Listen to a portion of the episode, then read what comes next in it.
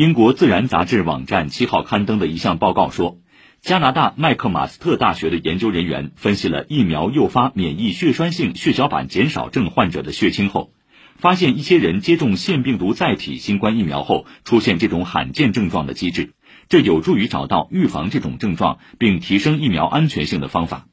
英国阿斯利康制药公司和牛津大学联合研发的新冠疫苗，以及美国强生公司旗下杨森制药公司研发的新冠疫苗等，都属于腺病毒载体疫苗。